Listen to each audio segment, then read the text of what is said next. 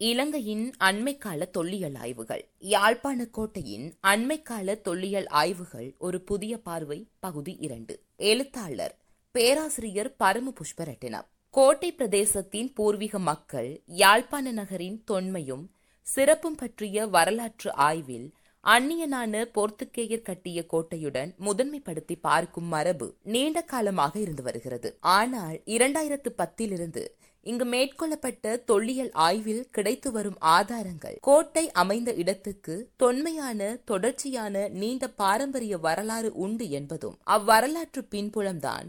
இவ்விடத்தை கோட்டை கட்டுவதற்கு பொருத்தமான இடமாக போர்த்துகேயர் தெரிவு செய்திருக்கலாம் என்பதும் தெரிய வருகிறது கோட்டைக்கு மிக கிட்டிய தொலைவில் கிழக்கே அரியாலை பூம்புகார் தென்கிழக்கே மணித்தலை கல்முனை தெற்கே சாட்டி மேற்கே ஆனைக்கோட்டை முதலான இடங்களில் யாழ்ப்பாணத்தின் தொடக்க கால மக்களான பெருங்கற்கால அல்லது ஆதி இரும்புக்கால பண்பாட்டுக்குரிய மக்கள் வாழ்ந்ததற்கான ஆதாரங்கள் கிடைத்துள்ளன. இதனால் அப்பண்பாட்டுக்குரிய மக்கள் கோட்டை அமைந்துள்ள பிரதேசத்திலும் வாழ்ந்திருக்கலாம் என கருத இடமுண்டு. கந்தரோடையில் ஆயிரத்தி தொள்ளாயிரத்து எழுபதுகளில் இந்த பண்பாடு பற்றி ஆய்வு நடாத்திய அமெரிக்க பென்சில்வேர்னிய பல்கலைக்கழக அரும்பொருள் ஆய்வாளர் விமலா பேக்கிலே கந்தரோடை பண்பாடு தமிழக பெருங்கற்கால பண்பாட்டுடன் கொண்டுள்ள நெருங்கிய ஒற்றுமையை சுட்டிக்காட்டி கந்தரோடையில் வாழ்ந்த பெருங்கற்கால பண்பாட்டு மக்கள் தமிழகத்தில் இருந்து புலம்பெயர்ந்து வந்திருக்கலாம் அல்லது கந்தரோடையில் வாழ்ந்த மக்கள் தமிழகத்துடன் நெருங்கிய தொடர்புகளை கொண்டிருக்கலாம் என கூறியுள்ளமை இங்கு குறிப்பிடத்தக்கதாகும். கோட்டைக்குள் ஐரோப்பியர் பயன்படுத்திய இருப்பிடங்களுக்கு முன்னால் நடத்தப்பட்ட அகழ்வாய்வில் ஏறத்தாழ கிறிஸ்துவுக்கு பின் முதலாம் நூற்றாண்டை சேர்ந்த உரோம மட்கலன்களை தொடர்ந்து அதன் கீழுள்ள கலாசாரப்படை படை கோட்டை பிரதேசத்தில் வாழ்ந்த தொடக்க கால குடியிருப்புகளுக்கு உரியதாக காணப்படுகிறது. ஆயினும் இந்த அகழ்வாய்வின் போது பெருமளவு உரோம மட்கலன்களை கண்டுபிடித்த போதும் அதன் கீழ் அமைந்த கலாசார படையை ஆய்வு செய்வதற்கு ஆய்வுக்குழிக்குள் கடல் நீர் உட்புகுந்தமை பெரும் தடையாக காணப்பட்டது. ஆயினும் இந்த கலாசார படையில் இருந்தும் உரோம மட்கலன்களுடன் கலந்த நிலையிலும் பல வகை மட்கலன்களை கண்டறிய முடிந்தது. அவற்றுள் சில பெருங்கற்கால பண்பாட்டுக்குரிய கருப்பு சிவப்பு நிற மட்பாண்ட ஓடுகளாகும். அந்த மட்பாண்ட ஓடுகளில் மென்மைத்தன்மை பெருங்கற்கால மட்பாண்ட ஓடுகளை விட குறைவடைந்து காணப்படுகிறது. ஆயினும்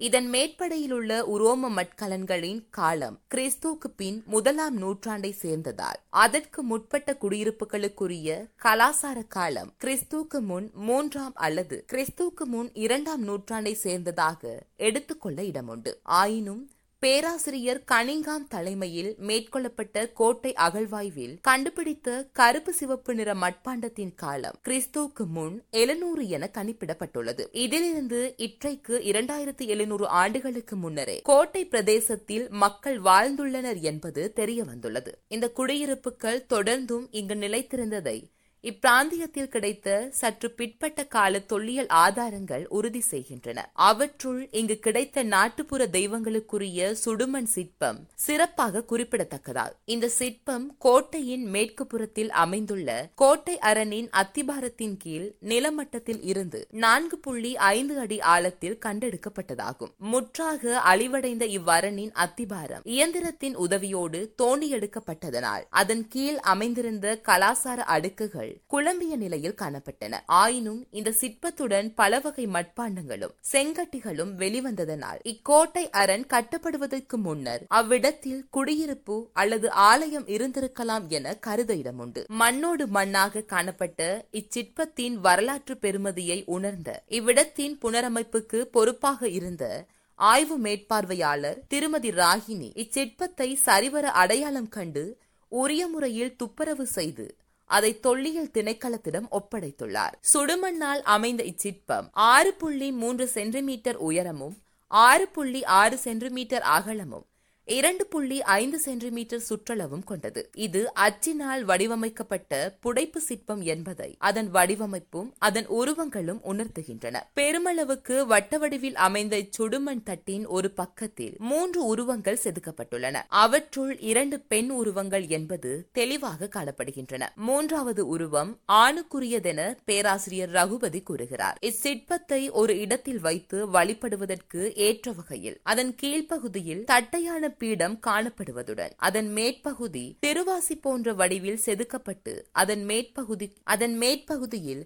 சிறிய முடியொன்றும் காணப்படுகிறது. தமிழகத்தில் கிறிஸ்துக்கு பின் ஏழாம் நூற்றாண்டிலிருந்து ஆகம மரபில் கற்களை பயன்படுத்தி ஆலயங்கள் தெய்வ சிலைகள் சிற்பங்கள் வடிவமைப்பதற்கு முன்னர் சுடுமண்ணால் செய்யப்பட்ட சிலைகள் சிற்பங்களை அக்கால மக்கள் வழிபட்டு வந்தனர். இதற்கு தமிழகத்தில் மாளிகை மேடு அரிக்கமேடு மாமல்லபுரம் முதலான இடங்களில் மேற்கொள்ளப்பட்ட அகழ்வாய்வுகளின் போது கிடைத்த சுடுமண் சிற்பங்கள் சான்றாகும். இதற்கு பழந்தமிழ் இலக்கியங்களிலும் பல ஆதாரங்கள் காணப்படுகின்றன. இம்மரபு சமகால இலங்கை இந்துக்கலை மரபிலும் பின்பற்றப்பட்டதற்கு பல ஆதாரங்கள் உண்டு. அண்மையில் வவுனியா மாவட்டத்தில் சாஸ்திரி கூலாம்குளத்தில் மேற்கொள்ளப்பட்ட ஆய்விலும் இது போன்ற சிற்பங்கள் கிடைத்துள்ளன. இதனால் யாழ்ப்பாண கோட்டையில் கிடைத்த இச்சிற்பத்தை அக்காலத்தில் கோட்டை பகுதியில் வாழ்ந்த மக்களால் வழிபடப்பட்ட நாட்டுப்புற தெய்வங்களாக கருத இடம் உண்டு. இலங்கையில் புராதன குடியிருப்பு மையங்களில் காணப்பட்ட சான்றுகளுள் பெண் உருவம் பொறித்த நீல சதுர நாணயம் சிறப்பாக குறிப்பிடத்தக்கதாகும். பல அளவுகளிலும் பல வடிவங்களிலும் அமைந்த இந்நாணயம் கிறிஸ்துக்கு முன் மூன்றாம் நூற்றாண்டு முதல் கிறிஸ்துக்கு பின் ஐந்தாம் நூற்றாண்டு வரை புழக்கத்தில் இருந்ததாக கணிப்பிடப்பட்டுள்ளது. இலங்கையில் புராதன குடியிருப்பு மையங்களில் காணப்பட்ட சான்றுகளுள் பெண் உருவம் பொறித்த நீல் சதுர நாணயம் சிறப்பாக குறிப்பிடத்தக்கதாகும். பல அளவுகளிலும் பல வடிவங்களிலும் அமைந்த இந்நாணயம் கிறிஸ்துக்கு முன் மூன்றாம் நூற்றாண்டு முதல் கிறிஸ்துக்கு பின் ஐந்தாம் நூற்றாண்டு வரை புழக்கத்தில் இருந்ததாக கணிப்பிடப்பட்டுள்ளது. வட இலங்கையின் புராதன குடியிருப்பு மையங்களில் இவ்வகை நாணயங்களே அதிகளவில் கிடைத்துள்ளன. இந்நாணயங்கள் இலங்கையில் வெளியிடப்பட்டதென்பதற்கு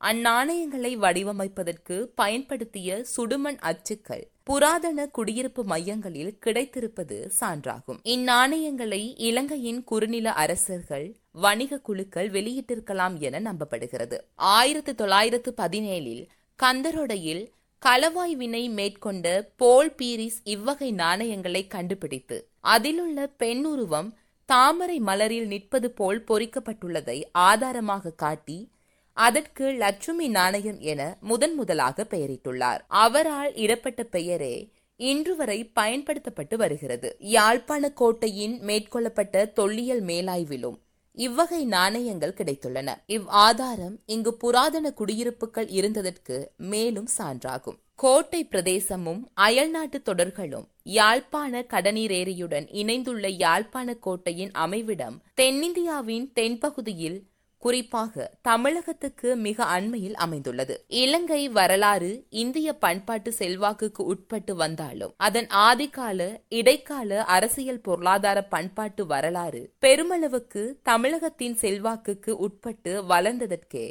அதிக சான்றுகள் காணப்படுகின்றன.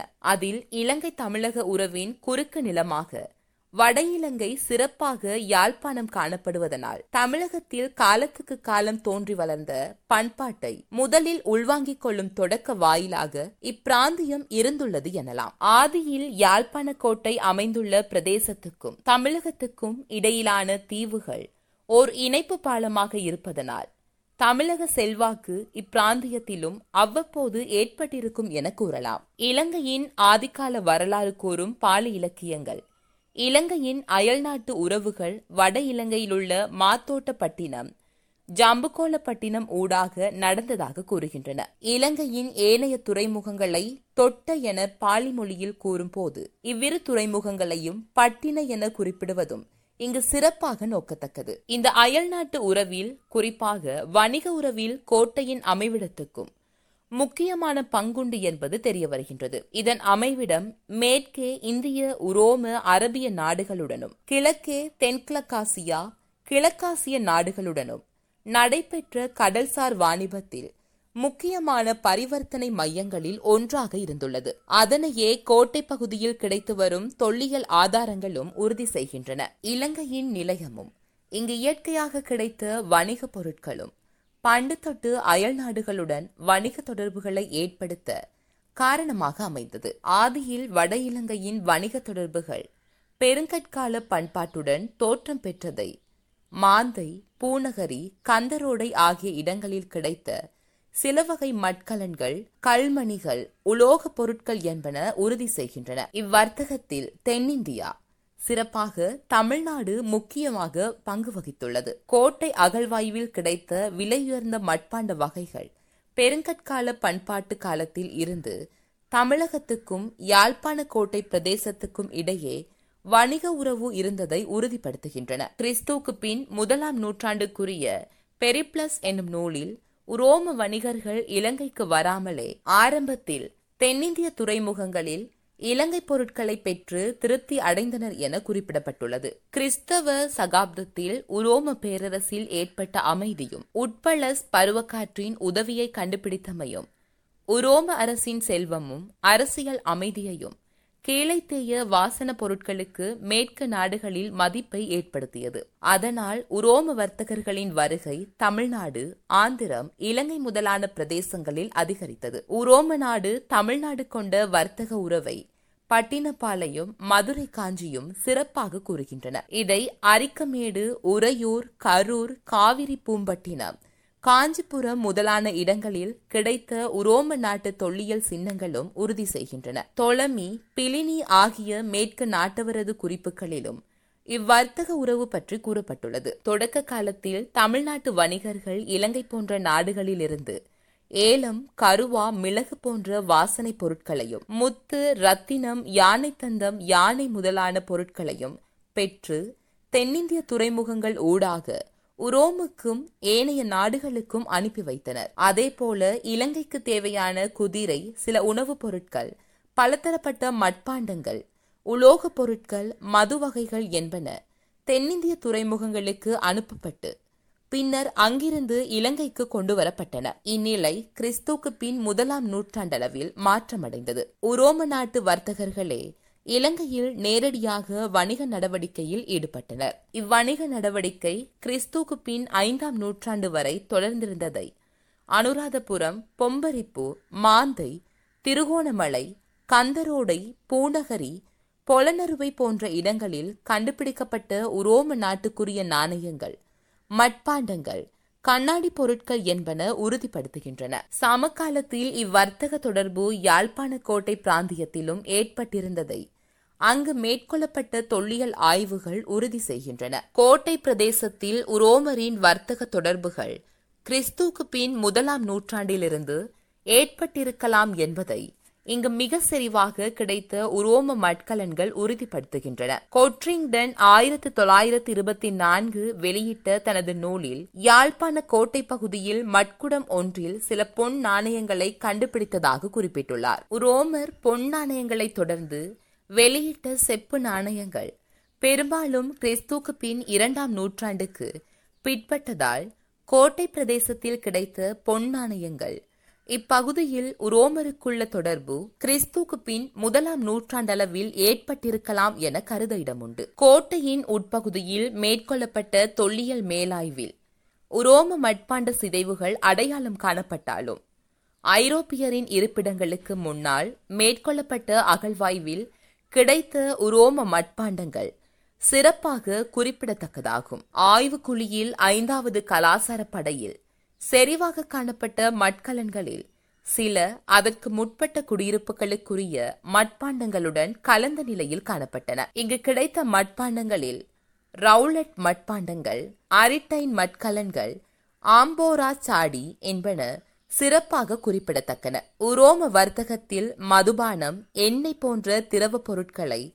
பாதுகாக்க ஒரு வகை சாடி பயன்படுத்தப்பட்டது. இவை ஆம்போரா சாடிகள் என அழைக்கப்பட்டன. இவை மிருதுவான களிமண்ணால் வணையப்பட்டு பழுப்பு நிறத்தினை உடையவனவாக இருக்கும். இவற்றின் அடிப்பகுதி கூறாகவும் வாய்ப்பகுதி மூடியதாகவும் கழுத்து பகுதியின் இருபுறமும் கைப்பிடிகள் உடையதாகவும் காணப்படும். இதிலே கைப்பிடிகள் இருப்பதனால் ஓரிடத்திலிருந்து இன்னோர் இடத்துக்கு எடுத்து செல்லவும் கூர்மையான அடிப்பகுதி இருப்பதனால் நிலத்தில் ஊன்றி வைப்பதற்கும் வசதியாக இருந்தது. இவை தமிழ்நாட்டில் அரிக்கமேடு வசவ சமுத்திரம் கரூர் ஆகிய இடங்களில் கிடைத்துள்ளன. கோட்டை அகழ்வாய்வில் இவ்வகை சாடிகள் முழுமையாக கிடைக்காவிட்டாலும் சாடியின் உடைந்த பாகங்களும் அவற்றின் காட்பகுதிகள் சிலவும் கிடைத்துள்ளன. இவை உரோம நாட்டிலிருந்து கொண்டு வரப்பட்டதால் இலங்கையில் உரோமரின் நேரடி வர்த்தகம் நடைபெற்ற இடங்களில் கோட்டை பகுதியும் ஒன்று என கருத இடமுண்டு. இலங்கை தென்னிந்திய வர்த்தகத்தில் உரோமரின் செல்வாக்கு கிறிஸ்துக்கு பின் ஐந்தாம் நூற்றாண்டிலிருந்து படிப்படியாக வீழ்ச்சியடைய மேற்காசியாவில் ஏற்பட்ட அராபியரின் வர்த்தக எழுச்சி இப்பிராந்தியங்கள் செல்வாக்கு பெற காரணமாகியது. இவற்றை உறுதிப்படுத்தும் தொல்லியல் ஆதாரங்கள் வட இலங்கையில் மாந்தை பூநகரி கந்தரோடை போன்ற இடங்களிலும் தமிழகத்தில் அரிக்கமேடு மாளிகை மேடு போன்ற இடங்களிலும் கிடைத்துள்ளன. இந்த அராபியரின் வர்த்தக எழுச்சியில் மாத்தோட்டம் முக்கியமான துறைமுகமாக மாறியதை அங்கு கண்டுபிடிக்கப்பட்ட செறிவான மட்கலன்கள் உறுதி செய்கின்றன. சமகாலத்தில் அராபியரின் வர்த்தக நடவடிக்கைகள் கோட்டை பகுதியிலும் ஏற்பட்டிருந்ததை அகழ்வாய்விலும் தொல்லியல் மேலாய்விலும் கிடைத்த சில வகை மட்பாண்டங்கள் உறுதி செய்கின்றன. கிறிஸ்துக்கு பின் பத்தாம் நூற்றாண்டுக்கும் கிறிஸ்துக்கு பின் பதிமூன்றாம் நூற்றாண்டுக்கும் இடைப்பட்ட கால இலங்கை வரலாற்றின் அயல்நாட்டு உறவுகளில் கோட்டை பிரதேசம் வட இலங்கையில் அதிக முக்கியத்துவத்தை பெற்றிருக்கலாம் என்பதை இங்கு கிடைத்த நாணயங்கள் மட்பாண்டங்கள் கல்வெட்டுகள் என்பன உறுதி செய்கின்றன. கோட்டையில் கிடைத்த அயல்நாட்டு நாணயங்களில் சோழ நாணயங்கள் எண்ணிக்கையில் அதிகமாகும். இங்கு சோழ நாணயங்களுடன் சோழரை தொடர்ந்து தமிழகத்தில் ஆட்சி புரிந்த சேர பாண்டிய நாணயங்களும் கண்டுபிடிக்கப்பட்டுள்ளன. இத்துடன் கள ஆய்விலும் அகழ்வாய்விலும் கிடைத்த சில வகை மட்பாண்டங்கள் சோழர் கால மரபை சார்ந்தவையாக உள்ளன. இம்மட்பாண்டங்கள் தமிழகத்தில் தஞ்சாவூர் கும்பகோணம் போன்ற இடங்களில் கிடைத்த சோழர் கால மட்பாண்டங்களை நினைவுபடுத்துவதாக உள்ளன. ஆயிரத்தி தொள்ளாயிரத்தி எழுபதுகளில் கோட்டைக்குள் கண்டுபிடிக்கப்பட்ட கிறிஸ்துவுக்கு பின் பதினோராம் நூற்றாண்டை சேர்ந்த முதலாம் ராஜேந்திர சோழனது கல்வெட்டு நல்லூரில் இருந்த ஆலயம் ஒன்றுக்கு வழங்கப்பட்ட தானங்கள் பற்றி கூறுகின்றன. இந்நல்லூர் தற்காலத்தில் யாழ்ப்பாணத்தில் உள்ள நல்லூரை குறிக்கிறதா? அல்லது சோழர் காலத்தில் கோட்டை பகுதியில் ஓர் இடம் நல்லூர் என்ற பெயரில் இருந்ததை குறிப்பிடுகிறதா என்பது தெரியவில்லை. பேராசிரியர் இந்திரபாலா மற்றும் பேராசிரியர் வி. சிவசாமி இக்கல்வெட்டு கண்டுபிடிக்கப்பட்ட காலப்பகுதியில் கோட்டை அரணில் தெற்கு பகுதியில் கிறிஸ்துக்கு பின் பத்தாம் நூற்றாண்டை சேர்ந்த கிறந்த கல்வெட்டை அவதானித்ததாக குறிப்பிட்டுள்ளார். இவ் ஆதாரங்களை நோக்கும் போது கோட்டை பிரதேசம் சோழரின் வணிக மையமாக மட்டுமன்றி அவர்களின் குடியிருப்பு மையமாகவும் இருந்திருக்கலாம் என எண்ண தோன்றுகிறது. ஏனெனில் கிறிஸ்துக்கு பின் தொள்ளாயிரத்து தொண்ணூத்தி மூன்றில் இருந்து கிறிஸ்துக்கு பின் ஆயிரத்து எழுபது வரை இலங்கையில் சோழரின் தலைநகராக பொலனருவை இருந்தபோது அவர்களின் அரசியல் பொருளாதார பண்பாட்டு செல்வாக்குக்கு பெருமளவு வடக்கு மற்றும் கிழக்கு மாகாணங்களிலேயே காணப்பட்டன. அவர்களின் அரசியல் பொருளாதார பண்பாட்டு செல்வாக்கு பெருமளவு வடக்கு மற்றும் கிழக்கு மாகாணங்களிலேயே காணப்பட்டன.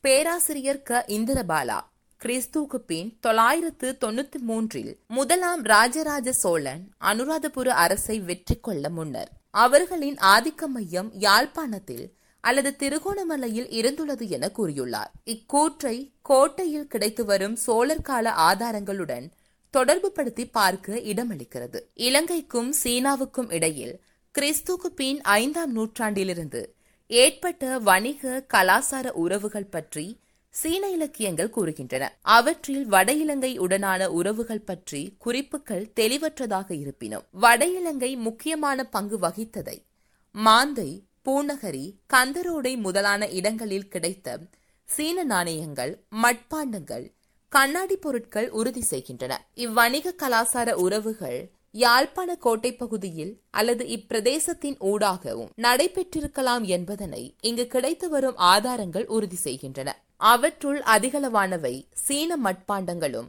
கண்ணாடி பொருட்களும் கோட்டை அகழ்வாய்வில் மட்டுமன்றி கலாய்வின் போதும் கண்டுபிடிக்கப்பட்டுள்ளன. அவற்றிடையே கண்டுபிடிக்கப்பட்ட சீன நாணயங்களின் காலம் கிறிஸ்துக்கு பின் பத்தாம் நூற்றாண்டுக்கும் பதிமூன்றாம் நூற்றாண்டுக்கும் இடைப்பட்ட காலமாக கணிப்பிடப்பட்டதனால் இக்கால பகுதியில் சீன நாட்டவர் கோட்டை பிரதேசத்துடன் நெருங்கிய தொடர்பு கொண்டிருந்தனர் என கூறலாம். சமகாலத்தில் பொலனறுவை அரசு வட இலங்கையில் உள்ள ஊர்காவற்துறை துறைமுகம் ஊடாக தென்னிந்தியா மற்றும் தென்கிழக்காசிய நாடுகளுடன் அரசியல் பொருளாதார தொடர்புகளை ஏற்படுத்தியதாக பாலி இலக்கியமான சூழவம்சம் கூறுகிறது. இது உண்மை என்பதனை நைனா தீவில் கண்டுபிடிக்கப்பட்ட கிறிஸ்துவுக்கு பின் பனிரெண்டாம் நூற்றாண்டை சேர்ந்த முதலாம் பராக்கிரம பாகுவின் தமிழ் கல்வெட்டும் உறுதி செய்கின்றது. இக்கல்வெட்டு ஊர்காவற்துறையில் துறைமுக நிர்வாகத்துக்கு பொறுப்பாக இருந்த அதிகாரிகள் வெளிநாட்டு வணிகருக்கு செய்ய வேண்டிய ஏற்பாடுகளையும் அவர்களிடம் பெற வேண்டிய வரிமுறைகளையும் குறிப்பிடுகிறது. இந்நிலையில் கோட்டை பகுதியில் பொலனறுவை அரசு கால நாணயங்கள் பல கிடைத்திருப்பது பொலனறுவை அரசு கால வெளிநாட்டு வர்த்தகத்தில் கோட்டை பிரதேசமும் முக்கியமான பங்கு வகித்திருக்கலாம் என்பதை கோடிட்டு காட்டுகிறது. நகரமயமாக்கம் தென்னாசியாவில் நகரமயமாக்கத்தின் தோற்றமும் அதற்கான வரலாற்று பின்னணியும் இடத்துக்கு இடம் வேறுபட்டதாக காணப்படுகிறது. பொதுவாக நிலையான குடியிருப்புகள் நிரந்தர பொருளாதார கட்டமைப்பு மிகை உற்பத்தி சிறு தொழில்நுட்ப வளர்ச்சி உள்நாட்டு வெளிநாட்டு வர்த்தகம் என்பன நிகழ்ந்ததற்கான ஆதாரங்கள். நகரமயமாக்கம் அரச உருவாக்கம் என்பன தோன்றியதன் தொடக்க காலமாக கூறப்படுகிறது. தமிழகத்தில் சேர நாட்டின் நகரமயமாக்கம் அரச உருவாக்கம் என்பன ரோம நாட்டு வணிக தொடர்பால் ஏற்பட்டதாக கூறப்படுகிறது. பாண்டி நாட்டிலும் சோழ நாட்டிலும் இவை விவசாய உற்பத்தியால் தோன்றியதாக கூறப்படுகிறது. வட இந்தியாவில் நகரமயமாக்கத்தின் தோற்ற காலம் கிறிஸ்துக்கு முன் ஐநூறு தொடக்கம் நானூறு என கணிப்பிடப்பட்டுள்ளது. தமிழகத்திலும் இலங்கையிலும் இதன் தோற்ற காலம் ஏறத்தாழ கிறிஸ்துக்கு முன் இருநூறு என கூறப்படுகிறது. இலங்கையில் புராதன நகரங்கள் தோன்றிய இடங்களாக அனுராதபுரம் மகாகமை கந்தரோடை மாத்தோட்டம் முதலான இடங்கள் அடையாளம் காணப்பட்டுள்ளன. இதற்கு இவ்விடங்கள் பிற நாடுகளுடன் குறிப்பாக உரோம நாட்டுடன் கொண்டிருந்த கடல்சார் வாணிப தொடர்பு முக்கியமான காரணமாக கூறப்படுகிறது. யாழ்ப்பாண கோட்டை பிரதேசத்தில் மேற்கொண்ட மேலாய்வில் கிடைத்த பண்டைய நாணயங்கள் பல வகை மட்பாண்டங்கள். இப்பிரதேசம் தொடக்கத்தில் உள்நாட்டு வணிகத்திலும் பின்னர் இந்தியாவுடனும் இவற்றைத் தொடர்ந்து உரோம அரேபிய சீனா முதலான நாடுகளுடன் கடல்சார் வணிகத்தில் ஈடுபட்டதை உறுதி செய்கின்றன. இவற்றை அகழ்வாய்வில் கிடைத்த ஆதாரங்கள் மேலும் உறுதி செய்கின்றன. இவ்விடத்தில் கொன்ட்ரிக்டன் என்ற அறிஞர் கோட்டை பிரதேசத்தில் இருந்து இருபது உரோம நாட்டு தங்க நாணயங்களை கண்டுபிடித்ததாக கூறியிருப்பதும் இங்கு சிறப்பாக நோக்கத்தக்கது. இவ் ஆதாரங்களை வைத்து நோக்கும் போது யாழ்ப்பாண நகர உருவாக்கம் இற்றைக்கு இரண்டாயிரத்து இருநூறு ஆண்டுகளுக்கு முன்னர் அதாவது கந்தரோடை அனுராதபுர மகாகமை முதலான நகரங்கள் தோன்றியதன் சமகாலத்தில் ஏற்பட்டதென கூறலாம். தொடரும்.